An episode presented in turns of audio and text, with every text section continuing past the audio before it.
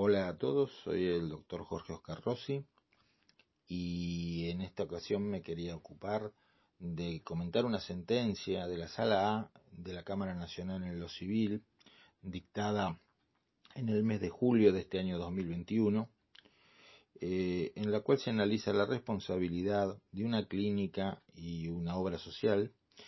eh, que fueron demandadas por la muerte de un menor eh, que estaba internado en dicha clínica, diagnosticado con esquizofrenia, y que pretendiendo escapar de la misma, ah, utilizando sábanas y frazadas de su habitación, eh, buscó descender por la ventana, eh, cayendo al vacío y falleciendo. por parte de las demandadas,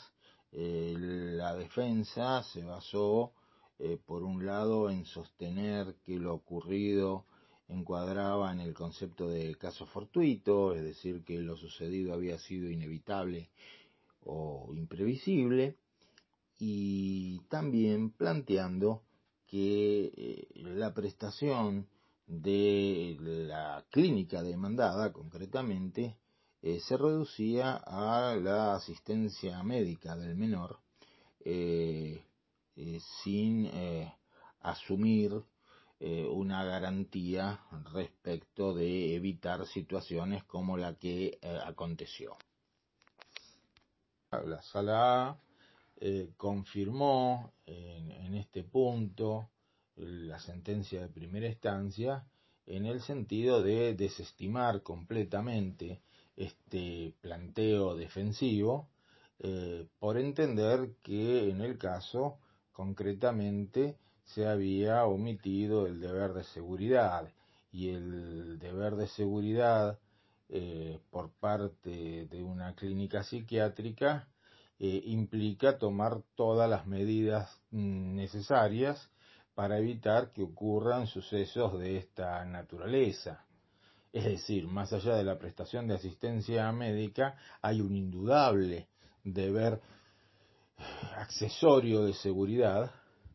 eh, y este deber accesorio de seguridad eh, debe analizarse en función de las características de los pacientes eh, que se alojan en dicha institución. entonces, tratándose de un menor con el diagnóstico de esquizofrenia, con antecedentes de intentos de fuga en otras instituciones, eh, lo lógico hubiera sido que eh, se lo alojara en una, habitación eh, o sin ventanas, o sea, una habitación interna, o existiendo ventanas con las consiguientes medidas de seguridad que impidan que pueda abrirla y pretender eh, descender por ahí. Eh, de hecho, esto no sucedió. Este, inclusive en la sentencia se hace mención de la precariedad de las instalaciones, de la escasez de personal eh, y de otras situaciones que dan cuenta de un eh, nivel de atención este, muy bajo eh, por parte de la demandada con respecto de sus pacientes, concluyéndose en que lo ocurrido no reúne en absoluto las características del caso fortuito y, obviamente, destacándose, como dije hace unos minutos, eh, este deber de seguridad, que es accesorio, pero fundamental, del deber principal que es la prestación de asistencia médica. La obra social, a su turno, es responsabilizada eh, de manera refleja eh, por aplicación del principio de que el principal responde por los hechos de su dependiente. Y esa era la relación entre obra social y clínica, porque se trataba de un programa o de un plan de prestaciones de servicios médicos a través de una cartilla. Es decir, la obra social es la que le propone a sus afiliados el elenco de prestadores, con lo cual se supone que eh, ejerce un control y una vigilancia respecto de los mismos y que por algo los ha elegido para que integren esa eh, cartilla. Eh, por ende, eh, la obra social también está prestando el servicio médico. No se dedica exclusivamente o no se ocupa exclusivamente de financiar el servicio médico, sino que lo presta a través de uno de sus dependientes, en este caso la clínica. Otro aspecto interesante que se analizó en este fallo es el caso de la citada de garantía, dado que la misma, la aseguradora, había planteado que la póliza del seguro de responsabilidad civil eh, tenía un límite de cobertura de 100 mil pesos. Eh, los jueces de Cámara entendieron que ese límite era ínfimo eh, y que desnaturalizaba completamente eh, la función del seguro. Eh, por lo cual lo declararon inoponible para la víctima, con el resultado de que la aseguradora tendrá que responder en su condición de citada en garantía por el total de la condena. Párrafo aparte o mención aparte, eh, este tema nos remite a la imperiosa necesidad de regular el seguro de responsabilidad civil eh, de manera tal de adaptarlo a las necesidades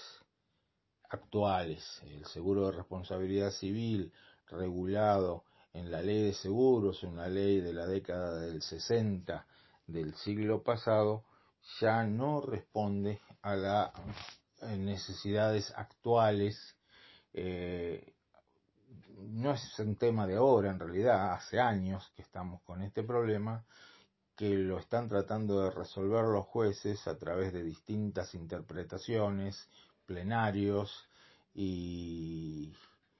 y además de eso, eh, mediante la labor doctrinal, pero en mi modesta opinión, no vamos a tener una solución hasta que no se encare una reforma legislativa y tengamos una regulación integral del seguro de responsabilidad civil. Como tercer tema interesante de este fallo, tenemos que la Cámara va a desestimar, a diferencia de lo que ocurrió en primera instancia, el rubro pérdida de chance. Eh, eh, pérdida de chance de que, vamos a aclarar, pérdida de chance de que el menor, llegado a la mayoría de edad, pudiera aportar económicamente para la subsistencia de sus padres. Eh,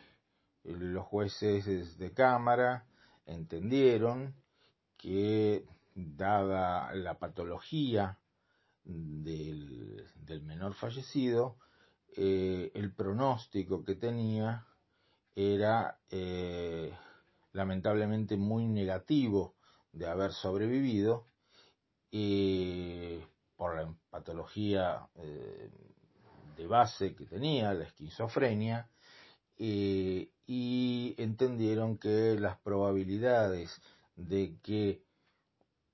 llegada a la edad adulta pudiera ayudar económicamente a sus padres eran eh, prácticamente inexistentes. O sea, dicho de otra manera, entendieron que no había chance de que este menor esquizofrénico pudiera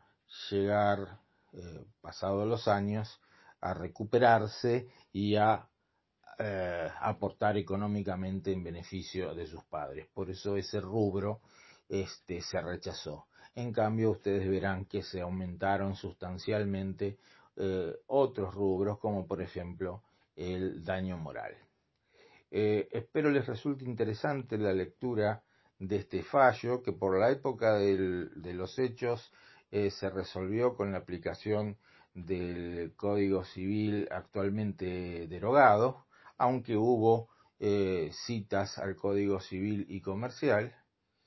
pero que sigue conservando eh, actualidad e importancia porque con el actual Código Civil y Comercial se hubiera llegado eh, a la misma solución, por lo menos en mi opinión. Nos contactamos en un futuro audio y hasta entonces me despido de ustedes.